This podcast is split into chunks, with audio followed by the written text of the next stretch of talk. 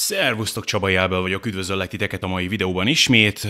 Mint látjátok, egy rövid időre ismét um, változtattunk, ami a videó helyszínét illeti. Annyival kényelmesebb így komolyan. Itt van előttem a mikrofon, látom magam előtt a hangsávokat, nem kell azon aggódnom, hogy leesik-e rólam ez a rám csiptethető mikrofon.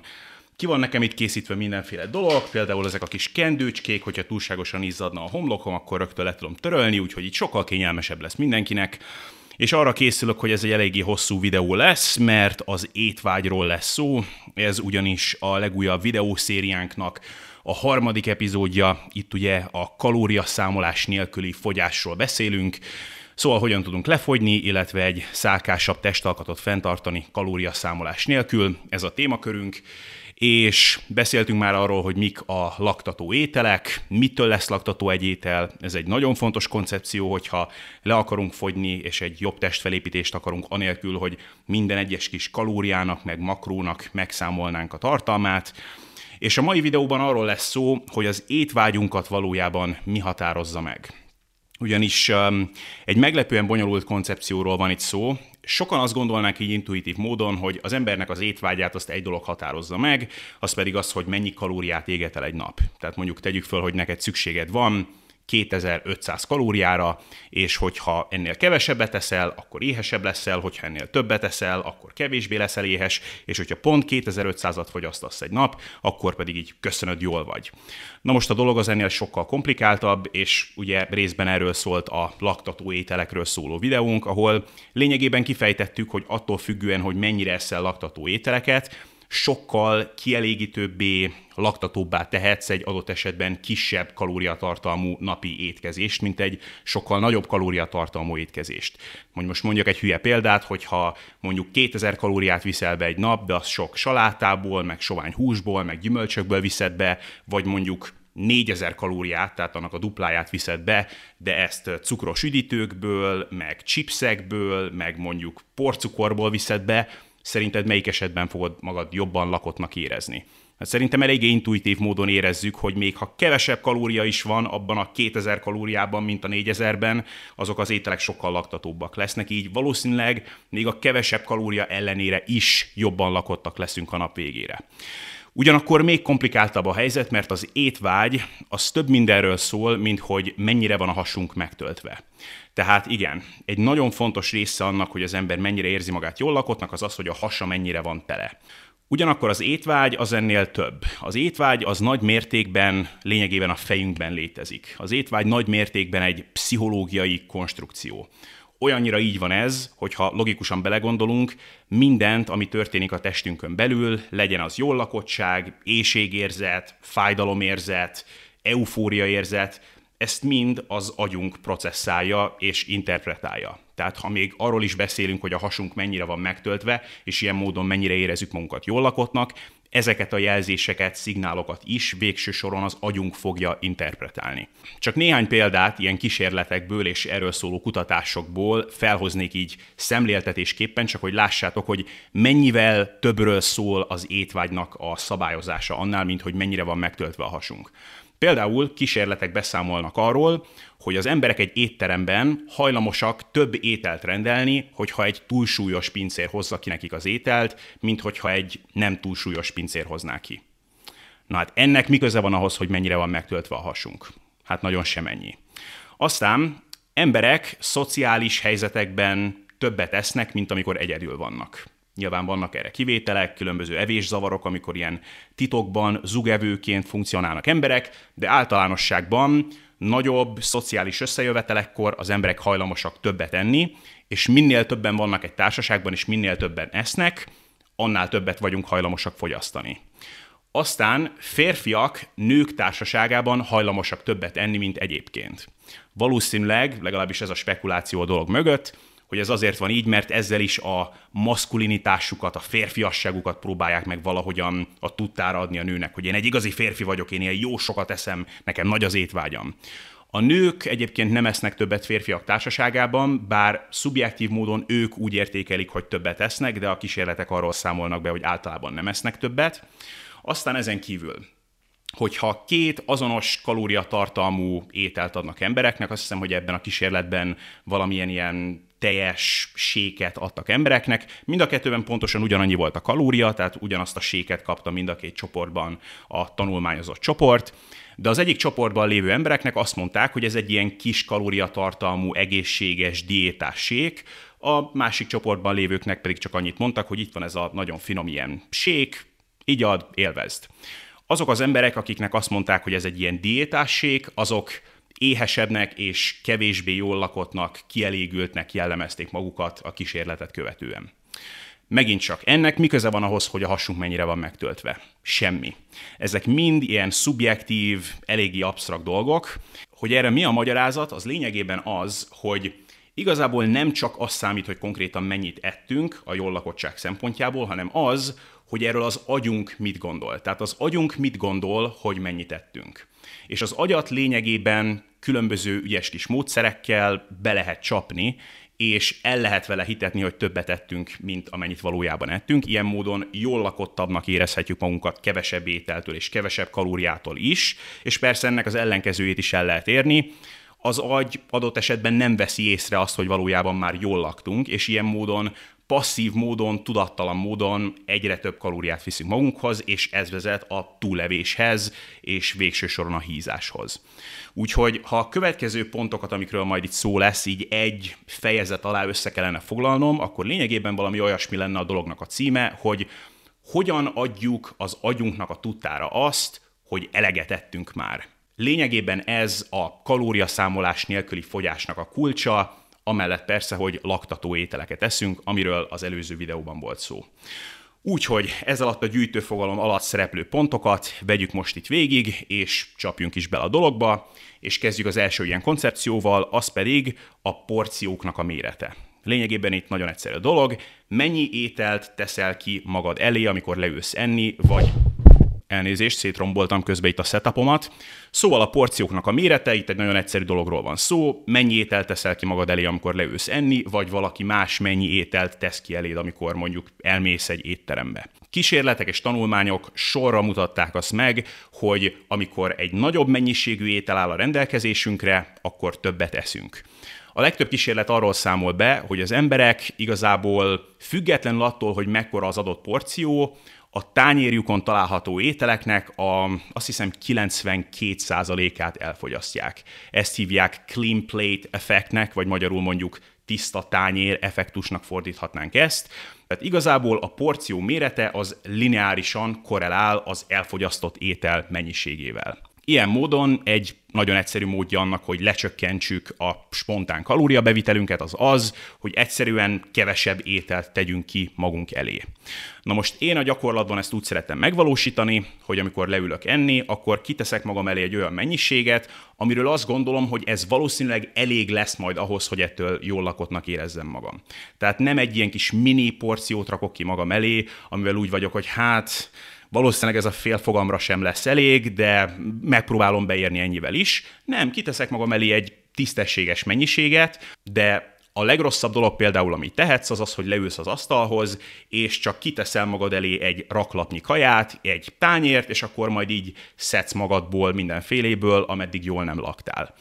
Ilyen módon nagy valószínűséggel sokkal többet fogsz enni, mint hogyha egyszerűen kiszednéd magadnak előre egy tányérra a kaját, aztán visszatennéd az ételeket a hűtőbe, majd azzal a tányérral leülnél, és ennél, ameddig jól nem laktál. Aztán persze, hogyha az evés után még mindig éhes vagy, akkor mindig visszamehetsz a hűtőhöz, és szedhetsz még magadnak. De hogyha ott van előtted egy nagyon nagy mennyiségű kaja, akkor jó eséllyel sokkal nagyobb késztetést fogsz arra majd érezni, hogy még tovább folytasd az evést. És igazából, hogyha belegondolsz, akkor a dolog egy ilyen evolúciós perspektívából nézve abszolút logikus. Most, hogyha belegondolsz abba, hogy egy ilyen természeti népnek vagy az egyik tagja, tehát gyűjtögetsz, vadászol, és így jutsz élelemhez, és adott esetben néha heteket kell arra várni, hogy egy tényleg nagy mennyiségű élelem álljon a rendelkezésedre, mondjuk amikor végre sikerült valamit levadászni, vagy tavasszal, amikor rátaláltál mondjuk egy jó adag gyümölcsre, vagy mondjuk mézre, hát hogyha akkor nem eszel annyit, amennyi csak belét fér, akkor ki tudja, lehetséges, hogy halára fogsz éhezni, mert ki tudja, hogy mikor lesz legközelebb lehetőséged majd enni. És igazából ezek az ilyen evolúciós beidegződések, ezek a mai napig velünk vannak. Úgyhogy ilyen módon, ilyen kis apró trükkökkel, mint például azzal, hogy a porcióknak a méretét azt kontrolláljuk, egy picit be kell csapnunk az agyunkat, akikben még ezek az ősi ösztönök a mai napig élnek. És akkor egy nagyon ide kapcsolódó másik koncepció az a tányérnak illetve az evőeszközöknek a mérete. És most kiteszek ide egy képet, és ezen látod, hogy sárga karikák vannak, vagy lila karikák vannak, most nem tudom pontosan melyik képet fogom ide kitenni, de látod, hogy vannak ilyen színes, színes karikák, és körülöttük meg kisebb vagy nagyobb karikák. És látod, hogy az egyik karika az kisebb, a másik pedig nagyobb, és a körülöttük lévő karikák is különböző méretűek. Na most persze, ahogy ezt valószínűleg a legtöbben tudjátok, ez csak egy illúzió, ez a híres Ticsener karika, vagy Ticsener körök, és ez az úgynevezett Ebbinghaus illúzió, ami lényegében arról számol be, hogy egy adott tárgynak, vagy bárminek a méretét, azt valami másnak a méretéhez képest határozzuk meg. Tehát a karikák a bal oldalon, azok nagyobbnak, vagy kisebbnek tűnnek, attól függően, hogy mekkora méretű karikák vannak körülötte és fontos ezzel az illúzióval tisztában lenni, vagy ezzel a koncepcióval tisztában lenni, mert ugyanez valósul meg a tányérunkon is. Tehát amikor egy adott mennyiségű ételt azt egy nagyon nagy tányérra teszel, akkor az az étel az egy kisebb mennyiségnek fog tűnni, mint hogyha ugyanazt a mennyiségű ételt egy sokkal kisebb tányérra tennéd. És mivel adott esetben kisebbnek vagy nagyobbnak tűnik az a mennyiségű étel, ilyen módon, ha hiszed, ha nem, jobban vagy kevésbé jól lakottnak fogod majd magad tőle érezni, mielőtt miután megetted. Nem nagyon intuitív a dolog, hiszen azt gondolnád, hogy oké, okay, oké, okay, hát most az agyad az csak nem ennyire könnyen becsapható, hát most érzékeli az, hogy ugyanannyi mennyiségű kalóriát fogyasztottál el mind a két esetben, de nem, ha hiszed, hanem ez a dolog valóban működik. Ezt megint csak számos kísérlet igazolja, és bármennyire hihetetlen a dolog, és ez a trükk, ez akkor is működik, hogyha te magadnak rakod ki kisebb vagy nagyobb tányéra az ételt. Tehát amikor tudod, hogy megpróbálod magad becsapni, a dolog még akkor is működik. Na most a dolognak azért van egy határa, tehát hogyha ilyen nagyon-nagyon icipici, pirinyónyi kis tányérra próbálod meg felrakni az ételedet, amire hát egyértelmű, hogy nem fog elég kaja felférni majd, akkor vissza fogsz majd menni, és még többet fogsz magadnak szedni. Szóval van egy limitje a dolognak, csak bizonyos mértékig tudod átverni az agyadat, de egy bizonyos mértékig a dolog az tényleg működik. Nem mondanám, hogy ennek a dolognak van a legnagyobb jelentősége, és hogy ez a leghatásosabb módszer itt az összes majd felsorolt kis trükk meg módszer közül, de azt mondanám, hogy ha otthon van lehetőséget kisebb, meg nagyobb tányérokra szedni az ételt, akkor válaszd a kisebbeket. Miért ne? Veszteni valód nincs. Most persze ne legyél a dologgal kapcsolatban megszállott, tehát hogyha elmész egy étterembe, és a pincér kihoz neked valamit, akkor ne küld el a francba, csak azért, mert túl nagy volt a tányér, amin kihozta a dolgot. Egyébként érdekes különben, ezen gondolkoztam így, amikor ezzel a koncepcióval tisztába kerültem, hogy például all you can eat éttermekbe híresen kicsi tányérokat adnak, valószínűleg azért, mert nem akarják, hogy kiedd őket a pénzükből, még mondjuk ilyen nagyon fancy, nagyon drága, ilyen Michelin csillagos éttermekbe ugye meg híresen ilyen nagyon nagy tányérokon hoznak nagyon kis mennyiségű ételt, lehetséges, hogy ezzel próbálnak arra ösztönözni, hogy még nagyon sok fogást kérjél, és ugye nyilván a profit meg majd nagyon szép lesz az étteremnek, mert hogy minden fogás baromi sokba kerül. Ki tudja, minden esetre érdemes ezzel is tisztában lenni, mert a dolog tényleg hatásos. Következő koncepció, azt mondanám, hogy az egyik legfontosabb talán az összes közül, olyannyira, hogy talán még az ételeknek a laktatósági indexének a fontosságával is vetekszik, ez pedig az, hogy evés közben a figyelmed az hova irányul. Kísérletek és tanulmányok tucatjai igazolják azt, hogy ha az emberek valami mást is csinálnak evés közben, mint például tévét néznek, vagy a laptopjuknak a képernyőjét nézik, vagy a telefonukon babrálnak valamit, vagy hallgatnak valamit, a régi időkben nyilván mondjuk rádiót hallgattak volna, ma már inkább mondjuk podcasteket hallgatnak, akkor többet esznek. Tehát a passzív, spontán kalóriafogyasztás az jelentősen megnő. És ennek a magyarázata igazából eléggé egyszerű. Valószínűleg a legtöbben tisztában vagytok azzal a koncepcióval, hogy az ember ilyen multitaskingben, tehát um, több feladatnak az egyszerre végzésében nem kifejezetten jó. Ugye van ez a sztereotípia, hogy ebben különösen a férfiak rosszak, nők valamivel azért jobbak ebben, de általánosságban minden embernek az a legideálisabb, hogyha egy adott pillanatban csak egy feladatra fókuszál, mert igazából egy dolgot tudunk igazán jól csinálni egy adott pillanatban. És ez igazából azért van, mert az agyunk az akkor képes a maximális teljesítő képességre mondjuk, hogyha a figyelmünk az nincsen megosztva, hanem egy adott feladatra, vagy bármire, amit éppen végzünk, arra összpontosítunk. Na most, amikor eszünk, és éppen szeretnénk jól lakni egy adottál ételtől, akkor az agyunk az lényegében megpróbálja befogadni a különböző szignálokat, jelzéseket, amik jönnek ebből a tevékenységből, jelen esetben az evéstől. Tehát mindenféle szignálokat megpróbál interpretálni és befogadni. Azt, hogy mennyire van megtelve a hasunk, olyan dolgokat is nyilván interpretál az agyunk, hogy milyen az ételnek az íze, milyen az illata, különböző hormonok és peptidek is felszabadulnak a gyomorban az evés hatására, tehát számos ilyen szignált megpróbál befogadni az agyunk, és ez egy eléggé energiaintenzív és energiaigényes folyamat az agynak a számára. Tehát bizonyos mértékig erre ugyanúgy oda kell figyelnünk, mint hogyha egy matek feladatot akarnánk elvégezni. Nyilvánvalóan az evés az kevésbé komplikált, de az agynak ugyanúgy interpretálnia kell egy csomó bejövő jelet, szignált, jelzést. Na most, amikor megvan osztva a figyelmünk, tehát mondjuk tévét nézünk közbe, vagy a kedvenc sorozatunkat nézzük a Netflixen, akkor ezeket a szignálokat az agyunk kevésbé hatékonyan fogja tudni majd befogadni. Tehát lényegében az fog történni, hogy eszünk, jönnek ezek a szignálok az agynak, hogy oké, okay, a gyomor kezd megtelni, oké, okay, most már a szájpadlásunknak, meg a különböző receptoroknak, amik befogadják az ízeket, már nem annyira élvezetes valójában ez a dolog, igazából lassan már le lehetne tenni a villát, különböző hormonok, például a glukagon, meg az inzulin, meg hasonló dolgok most már kellő mennyiségben kumulálódtak a véráramban, meg a gyomorban felszabadultak, úgyhogy igazából kezdünk már jól lakni, és ezeket a szignálokat normális esetben befogadná az agyunk, de most, hogy valami más dologra is oda kell figyelnünk, mint például arra, hogy éppen mi történik a kedvenc sorozatunkban, kevésbé fogja tudni az agyunk mindezt feldolgozni. Ilyen módon a jól lakottságnak az érzése az így késleltetve fog majd elérkezni és ilyen módon többet fogunk enni, mint hogyha nem lenne elvonva a figyelmünk, hanem egyszerűen odafigyelnénk az evésre, és a figyelmünk az arra irányulna, ami a tányérunkon van. És én ezt számtalanszor megtapasztaltam számos kontextusban, Például diétázáskor megtapasztaltam azt sokszor, hogy szépen ki voltak számolva a kalóriáim, és leültem egy tál étel elé, mondjuk ez egy 600, 700, akár mondjuk 1000 kalóriás étkezés volt, tehát egy tisztességes mennyiségű kalória volt abban a tál ételben, és miközben ettem, betettem mondjuk valami jó kis YouTube videót.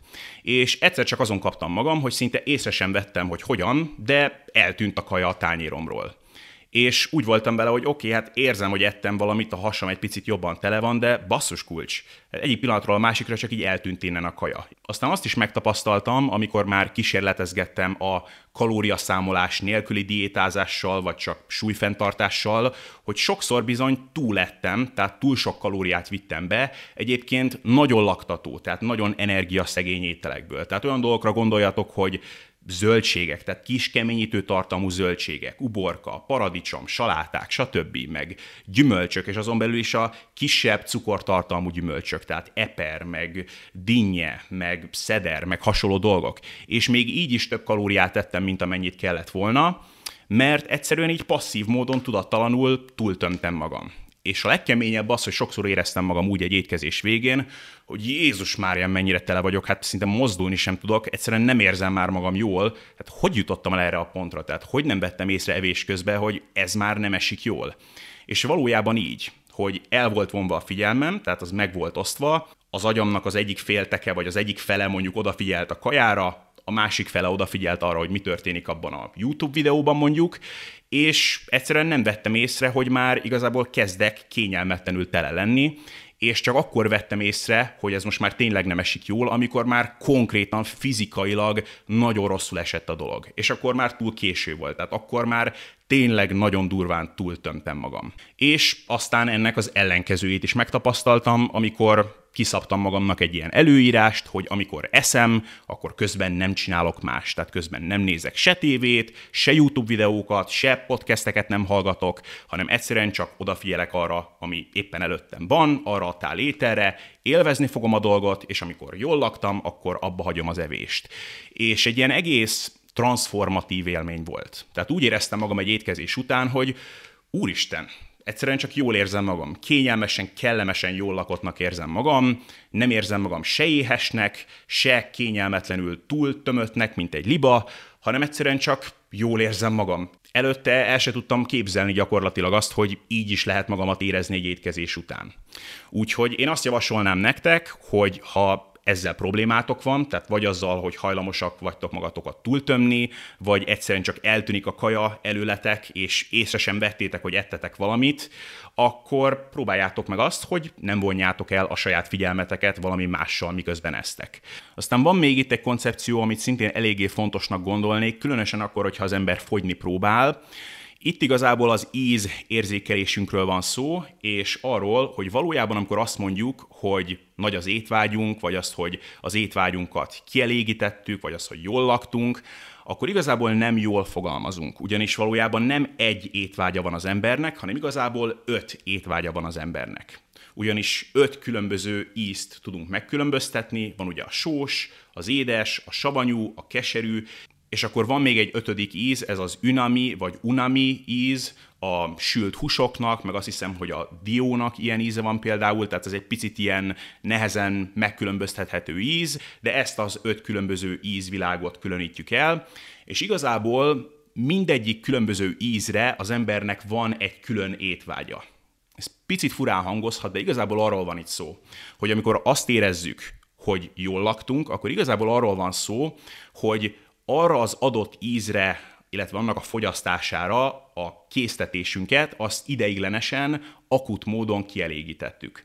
És ezért van az, hogy az embernek desszertre mindig van még egy kis hely a hasában. Tehát amikor úgy érzed, hogy már tényleg annyira telet tömted magad mondjuk egy all you étterembe, hogy már lefordulnál a székről, amikor meglátsz valami más ételt, aminek teljesen más az ízvilága, tehát mondjuk nagyon sok sós ételt ettél, tehát sült húsokat, meg hasáburgonyát, meg hasonló dolgokat, de meglátod az epres jégkrémet mondjuk, akkor hirtelen megint úgy érzed, hogy még tudnál belőle enni. És megint csak evolúciós szempontból abszolút logikus a dolog, tehát a természetbe, hogyha már nagyon jól beettél mondjuk abból a frissen lelőtt őz, gidából mondjuk, és aztán mondjuk megjelenik valaki a törzsedből, aki hozott még egy kis gyűjtögetett gyümölcsöt, akkor logikus, hogyha megint megnő a motivációd arra, hogy folytasd még az evést, mert ott az egy másik típusú étel, abban más mikrotápanyagok, meg vitaminok, meg hasznos anyagok lehetnek, úgyhogy az agyad lényegében érdekelt abban, hogy újra felkeljen a motivációd arra, hogy még egyél. Úgyhogy megint csak itt az agyunk az sajnos nem a mi oldalunkon van, amikor a fogyásról van szó, ugyanis nagyon könnyű az embernek lényegében egy ilyen reset, reset gombot nyomni az étvágyára. És ezt megint csak számtalanszor megtapasztaltam, diétázáskor például, hogy ettem valami jó laktató salátát, mondjuk tonhallal, vagy csirkemellel, egy kis avokádóval, tényleg olyan jól, kellemesen jól lakottnak éreztem magam, és aztán utána ettem egy kis gyümölcsalátát, ami egyébként szintén nagyon laktató lett volna így önmagában, tehát mondjuk volt benne sok eper, ilyen bogyós gyümölcs, amiben egyébként kevés a kalória, meg mondjuk valami túró, vagy kvark, vagy valamilyen zsírszegény tejtermék, és hirtelen úgy éreztem, hogy az összes ilyen jól lakottság érzet, meg kielégültség érzet, amit éreztem attól az előző tál ételtől, ami meg ugye sósabb volt, az mintha eltűnt volna. Tehát megint csak úgy éreztem, hogy igazából megint csak a nulláról indulok. Az étvágyam az egy ilyen reset gombot kapott, és megint csak el tudnék fogyasztani egy teljes, komplett étkezést ebből a más ízvilágú dologból. Úgyhogy igazából, hogyha fogyni akarunk, illetve a spontán kalóriabevitelünket le akarjuk csökkenteni, vagy csak a túlevést azt el akarjuk kerülni, akkor ennek egy nagyon hatékony módja az, hogyha egy étkezésen belül az ízeknek a varianciáját, meg a változatosságát, azt minimalizáljuk. És egy adott étkezésen belül csak egyfajta ízvilágból fogyasztunk ételeket. Itt fontos hangsúlyozni azt, hogy itt csak egy adott étkezésről beszélünk. Tehát a nap folyamán meg lehet a változatosság az ízvilágot tekintve, tehát az teljesen rendben van, hogy mondjuk reggelire eszel valami sósabbat, aztán mondjuk ebédre valami édesebbet, vagy fordítva is lehet persze a dolog, aztán vacsorára megint sósat vagy édeset, de egy adott étkezésen belül, különösen akkor, hogyha fogyni próbálsz éppen, akkor hasznos az, hogyha csak édeset, vagy csak valami sósabbat eszel. Nyilván itt hangsúlyozhatnám azt is, hogy keserű után ne egyél savanyút, vagy sós után ne egyél keserűt, de itt igazából a legnagyobb problémát az a sós és édes ízeknek a kontrasztja jelenti. Úgyhogy ez egy fontos tipp, nem mondom, hogy a világ vége az, hogyha mondjuk eszel egy salátát, és utána eszel egy kis gyümölcsöt, tehát nyilvánvalóan itt is azért figyelembe kell venni a dolgoknak az energiasűrűségét, tehát hogyha saláta után gyümölcsöt eszel, az sokkal kevésbé problémás, mint hogyha pizza után mondjuk jégkrémet ennél, tehát nyilván sokat számít itt az energia sűrűség, de hogyha az ember fogyni próbál, hogyha tényleg biztosra akar menni, és számolás nélkül próbálja kalóriákat kontrollálni, akkor az ízeknek, illetve azoknak a varianciájának a limitálása egy adott étkezésen belül, az ennek egy nagyon hatékony módja. Itt még egy fontos dolgot megemlítenék, amit elfelejtettem, az az, hogy nem csak az ízeknek a változatossága számít, hanem effektíve az ételeknek a változatossága is számít. Tehát nem véletlen az, hogy amikor az ember egy all you can étteremben van, és nagyon sokféle kaját lehet megtalálni, akkor az ember az automatikusan így tudattalanul sokkal többet fog enni. Illetve hát nem mondanám, hogy tudattalanul, de mindenki többet eszik akkor, amikor nagyon sokféle dologból lehet választani. Még hogyha csak kevés opció áll a rendelkezésünkre, akkor általában kevesebbet is eszünk. Itt ezzel kapcsolatban két jó tanácsom lenne. Az egyik az az all you can eat éttermekre vonatkozik, és ezt minden kliensnek el szoktam egyébként mondani, aki megkérdezi, hogy hú, Ábel, most ez lesz majd, a hétvégén megyünk a barátaimmal, a nem tudom, a trófeába, vagy valamilyen all you can eat étterembe, hát itt nagyon nehéz lesz kontrollálnom a dolgokat, szerinted mit csináljak? Ilyenkor azt szoktam javasolni, hogy nézz ki magadnak egy vagy két kaját, ami mondjuk a kedvenced, és amit a leginkább ki szeretnél próbálni, és azokból egyél. Nyilván felelősségteljesen, ne egyed magad a rosszul létig, de ezekből egyél, és a többi dolgot azt hagyd érintetlenül. Ezekből tényleg ehetsz amennyi jól esik, főleg akkor, hogyha mondjuk valami különleges eseményről van szó, tehát nem tudom, az anyukádnak a szülinapja, vagy mondjuk karácsony, vagy mit tudom én, amerikaiaknál hálaadás, vagy akármi, oké. Okay ezekből egyél, amennyi jól esik, de ne próbálj ki mindenféle vackot csak azért, mert ott van. Mert minél nagyobb a választék, minél több dolgot próbálsz ki, annál több a lehetőség arra, hogy egyfelől még több kalóriát vigyél be, másfelől pedig, hogy ezt az íz specifikus étvágy koncepciót,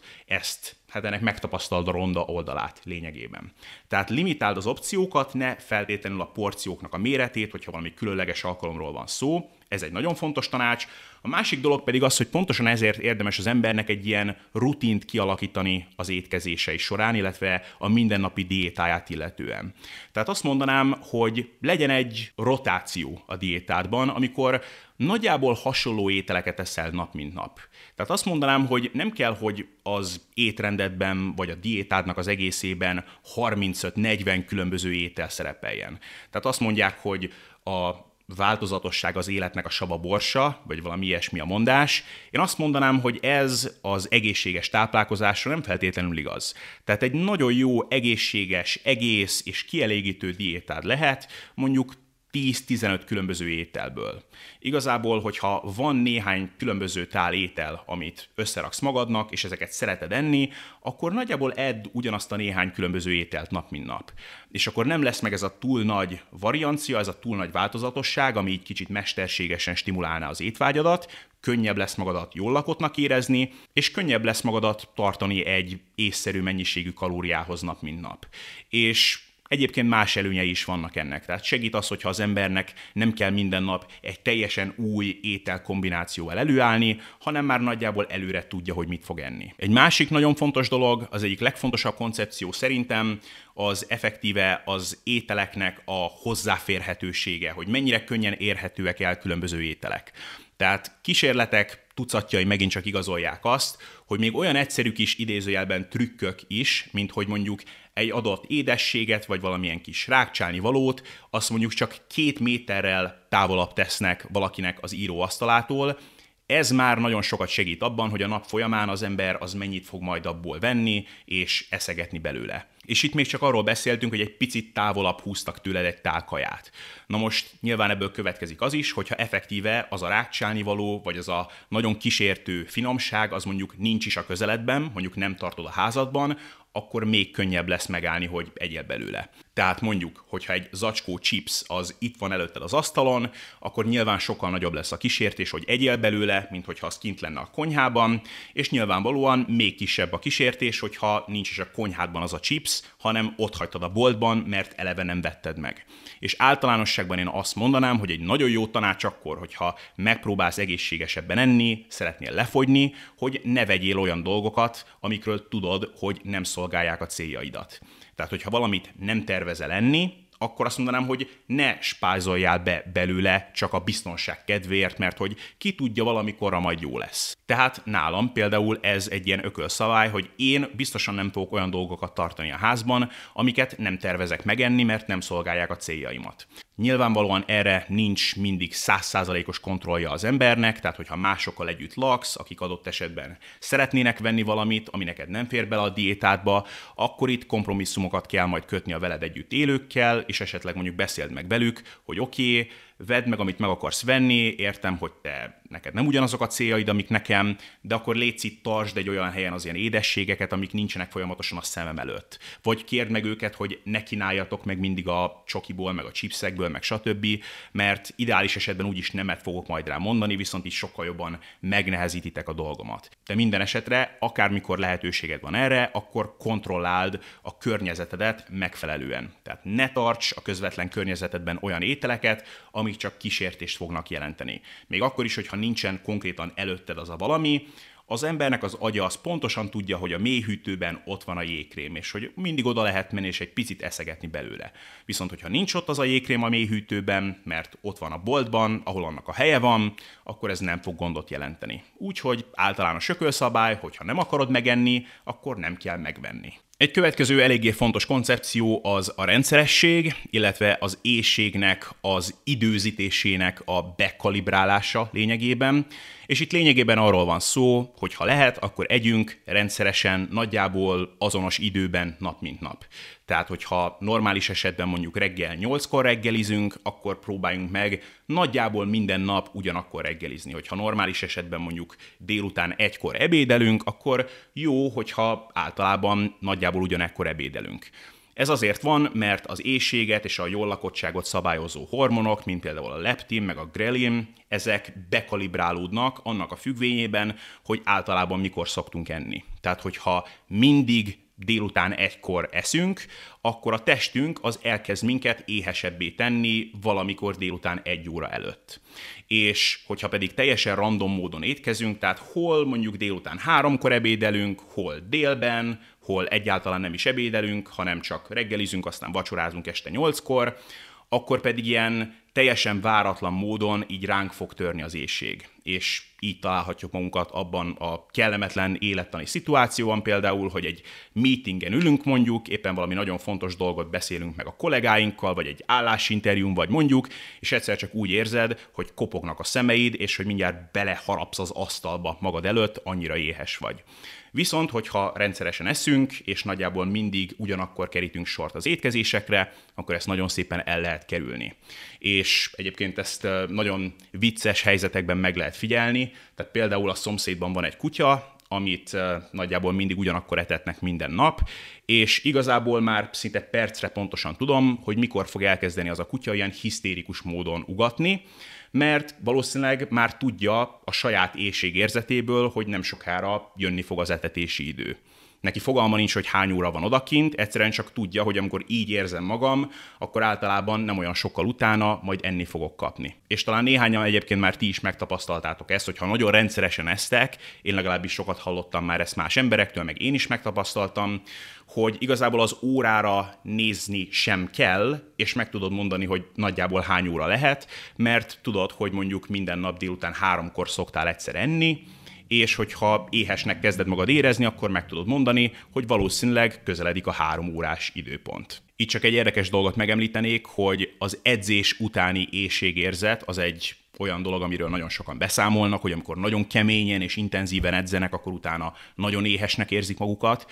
Na most a tanulmányok azok egyöntetően beszámolnak arról, hogy az edzésnek, és különösen az intenzívebb edzésnek egy nagyon komoly akut étvágy csökkentő hatása van. Csak itt megint csak arról van szó, hogy az emberek általában esznek az edzés után, ilyen módon pedig éhesek lesznek, mivel hogy mindig akkor szoktak enni. Ilyen módon pedig az embernek az éjség érzete az bekalibrálódik erre, hogy oké, okay, ebben az időpontban jönni fog a kaja, úgyhogy ez előtt majd éhes leszek. Úgyhogy nem az edzéstől lesz éhes az ember, hanem attól lesz éhes az ember, hogy mindig eszik az edzés után. De ezt tényleg csak ilyen érdekességképpen említeném meg. Következő koncepció sokkal kevésbé fontos, de az étkezéseknek a száma, tehát az étvágy kontrollálása szempontjából mi a jó, az a jó, hogyha kétszer eszünk egy nap csak, vagy háromszor, vagy négyszer, vagy hatszor, sokszor kicsi étkezésekre kerítünk sort. Igazából nincsen komoly evidencia egyik irányba se, és igazából a legjobb konklúzió, amit levonhatunk itt, az az, hogy nem számít. Igazából ehetsz naponta háromszor, négyszer, ötször, akár csak kétszer, Igazából megint csak az a fontos, amit az előbb is említettem, hogy ez rendszeres legyen. Tehát például az időszakos bőjt, amikor az ember mondjuk nem reggelizik, illetve hát a reggeli idejét azt elhalasztja mondjuk arra az időre, amikor mások általában ebédelnek, ezzel nincsen semmi gond, akkor, hogyha az ember mindig e szerint eszik. Tehát amikor néha reggelizik, néha pedig nem reggelizik, hanem csak mondjuk délután egykor eszik először, akkor bizony a reggeli órákban majd éhesnek fogja magát érezni, és erősen az akarat erejére kell majd hagyatkoznia, hogy megállja az evést a reggeli órákban. Viszont, hogyha soha nem eszik a reggeli órákban, akkor az időszakos bőjt az gyönyörűen működni fog. Általánosságban én azt mondanám, hogy a legtöbb embernek három vagy négy, esetleg öt étkezés szokott a legjobban működni. Én hármat vagy négyet szoktam javasolni a legtöbb embernek. Igazából ez annyira jól beleillik szinte mindenkinek a napirendjébe, ezt meg lehet valósítani akkor is, hogyha az ember szeret időszakosan böjtölni, akkor is, hogyha nem. Hogyha nagyon sok kicsi étkezésről van szó, akkor ott azzal az lehet a probléma, hogy igazából soha nem fogunk egy tisztességes mennyiségű ételt enni, mert eléggé kicsinek kell lenni annak a sok étkezésnek ahhoz, hogy a nap végére ne lépjük túl a kalóriakeretet. Hogyha pedig túl kevés étkezésről van szó, tehát mondjuk csak naponta kétszer eszik az ember, akkor tehát elengedhetetlen módon legalább egyszer nagyon hosszú időt kell majd étel nélkül eltöltenünk, és ilyen módon még, hogyha az ember nem is lesz nagyon éhes fizikailag, egyszerűen így mentálisan, pszichológiailag az embernek a késztetése arra, hogy sokat tegyen, egy picit túl legyen majd, amikor végre sor kerül a következő étkezésre, az jelentősen megnő. Úgyhogy a legtöbb embernek én azt szoktam mondani ilyen alapvető kiindulási pontként, hogy három vagy négy étkezés, mind a kettő oké, okay. hogyha neked jobban működik az, hogyha ötször eszel, esetleg hatszor, azzal sincsen komolyabb probléma, igazából a rendszeresség a legfontosabb. Következő dolog még itt, ami érdekes, az az evésnek a sebessége, tehát sokszor szokták azt mondani, hogy lassan egyél, és az majd segít kontrollálni az étvágyadat, és ebben van is igazság, de valószínűleg amit igazából számít, az az, hogy kellőképpen megrágjuk az ételt, mert arra tényleg van evidencia, hogy a rágás az segít a jól lakottság érzetét generálni. Na most nem kell belemenni az ilyen agyament ötletekbe, hogy 30-szor meg kell valamit rágni, mert ez guztustalan. Szerintem, hogy csak belegondolsz, hogy annak a kajának majd milyen lesz annak a végére az állaga, de az fontos, hogy jól meg legyen rágva az étel, tehát ne félig megrágva, félig egész darab kajákat próbálj meg lenyelni, még az is lehet, hogy valamitől megfulladsz véletlenül, úgyhogy a rágás az fontos, illetve egy picit megint egybekötődik ez az egész a figyelemnek a hollétével. Tehát igazából azt mondanám, hogy ha az embernek nincs elvonva a figyelme, hanem odafigyel arra, hogy éppen mit csinál, jelen esetben eszik, akkor igazából az evésnek a sebessége az automatikus módon belesz kalibrálva egy olyan szintre, hogy az majd helyén való legyen az adott egyén számára. És ezen belül lesznek, akik gyorsabban esznek, lesznek, akik lassabban esznek, ez valahol egy ilyen genetikus dolog is lehet egyébként. Nekem vannak emberek, akiket egész kis gyerekkorom óta ismerek, és ők mindig baromi gyors evők voltak. És vannak emberek, akik meg mindig híresen nagyon lassan ettek. És ez sosem változott az évek előre haladtával sem, úgyhogy itt lehet valami genetikus komponense a dolognak.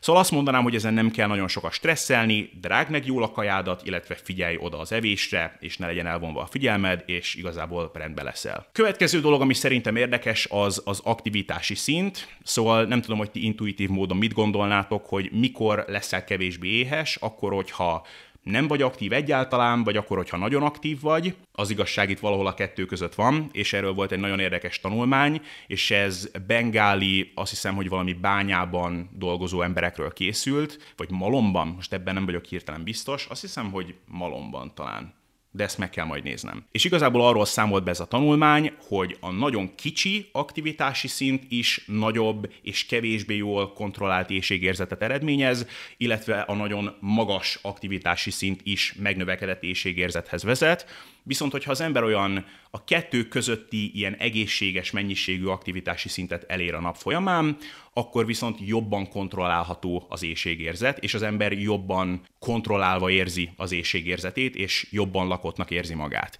Tehát azt figyelték meg, hogy akik ilyen ülőfoglalkozást végeztek, tehát ilyen administratív munkát végeztek ebben a gyárban, azoknak a kalóriabevitele az sokkal magasabb volt, és sokkal kevésbé érezték magukat jól lakottnak, mint azok, akik bár nem végeztek ilyen nagyon kemény, nagyon nehéz fizikai munkát, de meglehetősen aktívak voltak. Tehát így jöttek, mentek, nem ültek egész nap a fenekükön, de nem is ilyen nagyon kemény, nagyon intenzív fizikai munkával töltötték a munkanapjuknak a nagy részét, és aztán azok, akik meg tényleg nagyon-nagyon aktívak voltak, tehát ők kemény fizikai munkát végeztek, ők megint csak sokkal éhesebbek voltak. És ez az utóbbi azért valamennyire logikus is, tehát hogyha az ember tényleg egyfolytában a talpánban és nehéz fizikai munkát végez, akkor valószínűleg logikus, hogyha éhesebbek is lesznek ennek a következményeképpen. Viszont tényleg érdekes az, hogy a közepes, ilyen egészségesen aktív életmód az étvágy csökkentő hatással van az emberre, ahhoz képest, hogyha nagyon inaktív lenne. És hogyha visszautalhatok egy picit a kardióról szóló videómra, ott ugye javasoltam a lépésszámlálónak a használatát, és ott mondtam, hogy ha ilyen 5 és 10 ezer közötti lépést elérsz egy nap során, akkor igazából jó úton haladsz, átlagosan mondjuk olyan 7000 lépés, hogyha ennyit be tudsz vinni egy nap folyamán, akkor az nagyon szuper, és azt mondanám, hogy ha ezt el tudod érni nap mint nap, akkor valószínűleg sokkal jobban kontrollálva lesz majd az étvágyad, mint hogyha csak ilyen napi 1000-2000 lépést érnél el egy nap során. Úgyhogy közepes, egészséges mértékű fizikai aktivitás, ennek a fejében még jöhetnek az erőléti edzések, és igazából nem csak egészségesebb leszel, nem csak izmosabb leszel, hanem bizony a kalória számolás nélküli fogyás az sokkal könnyebben megvalósítható lesz majd. És akkor még egy utolsó dolog így az egésznek a végére, ezzel pedig csak így érdemes tisztában lenni. Ez egyfelől arról is szól, hogy mi határozza meg az étvágyat, másfelől egy picit arról is szól, hogy reálisan milyen eredményeket lehet elérni akkor, hogyha az ember nem számolja a kalóriákat, és itt nyilvánvalóan így az átlagembert veszem figyelembe. Tehát nyilván itt is vannak anomáliák, akikre majd mindez nem lesz igaz, de általánosságban elmondható az, hogy a testzsír százalék az erősen befolyásolja az embernek az étvágyát, tehát sajnos ez egy ilyen sajnálatos és elfogadandó tény, hogy minél sohányabbak vagyunk, annál éhesebbek leszünk, és az étvágyunk annál jobban megnő. Tehát vedd a te mostani étvágyadat és a mostani tezsír százalékodat, hogyha ez alá lecsökkented a tezsír százalékodat mondjuk 5-tel, tehát mondjuk most vagy 20 százalék tezsír, lemész mondjuk 15 százalékra, akkor valamivel éhesebb leszel. Ha lemész 10 százalékra, akkor még valamennyivel éhesebb leszel, amikor lemész 5 százalékra, akkor pedig aránytalanul még sokkal-sokkal éhesebb leszel, ez fordítva is igaz, tehát hogyha mondjuk most vagy 20% és felmész 25%-ra, akkor valószínűleg kevésbé leszel éhes, aztán van már egy pont, amikor adott esetben a dolog nem is működik feltétlenül így, tehát amikor az embernek nagyon-nagyon magas lesz a testzsír százaléka, akkor beállhatnak olyan hormonális változások, például a leptin rezisztencia, inzulin rezisztencia, amikor az embernek az étvágy kezelő hormonális folyamatai azok már nem működnek annyira jól, de általánosságban elmondható az, hogy minél soványabbak vagyunk, annál éhesebbek leszünk, annál jobban megnő az étvágyunk. És um, ilyen módon azt is megemlíteném, hogy nagyjából milyen eredményeket lehet elérni reálisan, anélkül, hogy számolnánk a kalóriákat. Azt mondanám, hogy férfiak esetében a 10%-os, a híres, neves 10%-os határt, azt igazából el lehet érni és lehet legalábbis meg lehet közelíteni kalóriaszámolás nélkül is.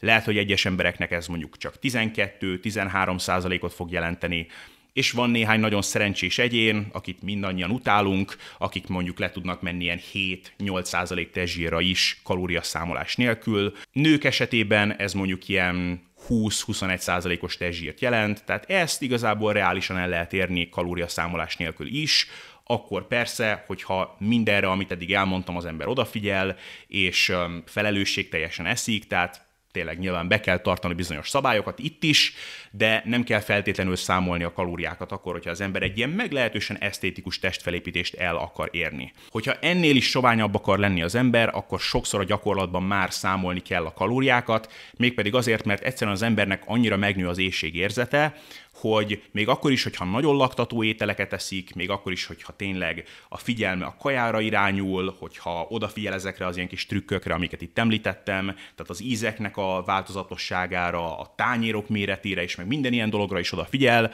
akkor is egyszerűen még laktató, kis kalóriasűrűségű ételekből is az ember annyit meg szeretne enni, csak így spontán módon, mert annyira éhes, hogy a kalória deficitet azt nagyon nehéz lesz fenntartani, ami pedig nyilvánvalóan szükséges lenne az, hogy az ember még tovább tudjon fogyni, meg szálkásodni. Tehát nekem mindig van egy bizonyos pont, amikor diétázom, amikor egyszerűen már nem hiszek saját magamnak. Tehát úgy vagyok vele, hogy oké, okay, most már tényleg érzem azt, hogy annyira kezdek ételfókuszált meg éhes lenni, hogy egyszerűen az étvágyamra, meg a jól lakottsági szintemre már nem merek itt hagyatkozni, úgyhogy biztosan, hogy biztos kiszabok magamnak egy kalória keretet, és ehhez fogom magamat tartani, és akkor biztos, hogy nem fogok problémába ütközni. Viszont ameddig ezt a pontot el nem érem, addig én szeretek úgy diétázni, hogy nem számolok semmit, a fehérje bevitelemre odafigyelek, de ezen kívül igazából csak ezeket a szabályokat, meg kis pszichológiai trükköket követem, amiket itt megemlítettem, és nagyon hatékonyan el fogok kezdeni tudni majd fogyni, meg szálkásodni. Tehát mondjuk tegyük föl, hogy elkezdek egy diétát olyan 20% testzsír körül, mondjuk olyan magas manapság már nem szoktam menni, de mondjuk 15-16% testzsír körül elkezdek egy diétát, akkor azt mondanám, hogy ilyen 11-12 százalékig igazából gond nélkül le tudok diétázni, anélkül, hogy számolnék bármit is, és aztán amikor elérem ezt a pontot, akkor elkezdem számolni a dolgokat, és hogyha mondjuk le akarok menni 7 százalék testzsírig, akkor valószínűleg annak a folyamatnak a végéig számolni fogom a kalóriákat. Úgyhogy ez csak egy ilyen kis, ahogy az angol mondja, reality checkként elmondanám nektek. Szóval ilyen eredményekre lehet számítani kalóriaszámolás nélkül a legtöbb embernek, és persze mindig vannak kivételek. Úgyhogy igen, azt hiszem, hogy nagyjából ennyit akartam mondani, meg is nézem, hogy mennyi ideje tart ez a felvétel, de jóságos Isten, ezt inkább el sem mondom, hogy mennyi ideje megy ez a felvétel, mert a megvágott verziója ennek nyilván rövidebb lesz, és nem akarom, hogy tudjátok, hogy mennyit hibáztam, és mennyi mindent ki kellett ebből vágnom. Minden esetre remélem, hogy ez informatív volt, tehát igazából ezek szerintem a legfontosabb dolgok, amiket tudni kell az étvágyról, és most, hogy ezt is átbeszéltük, az előző videóban átbeszéltük a laktató ételeket, hogy mik azok, illetve mitől lesz laktató egy étel.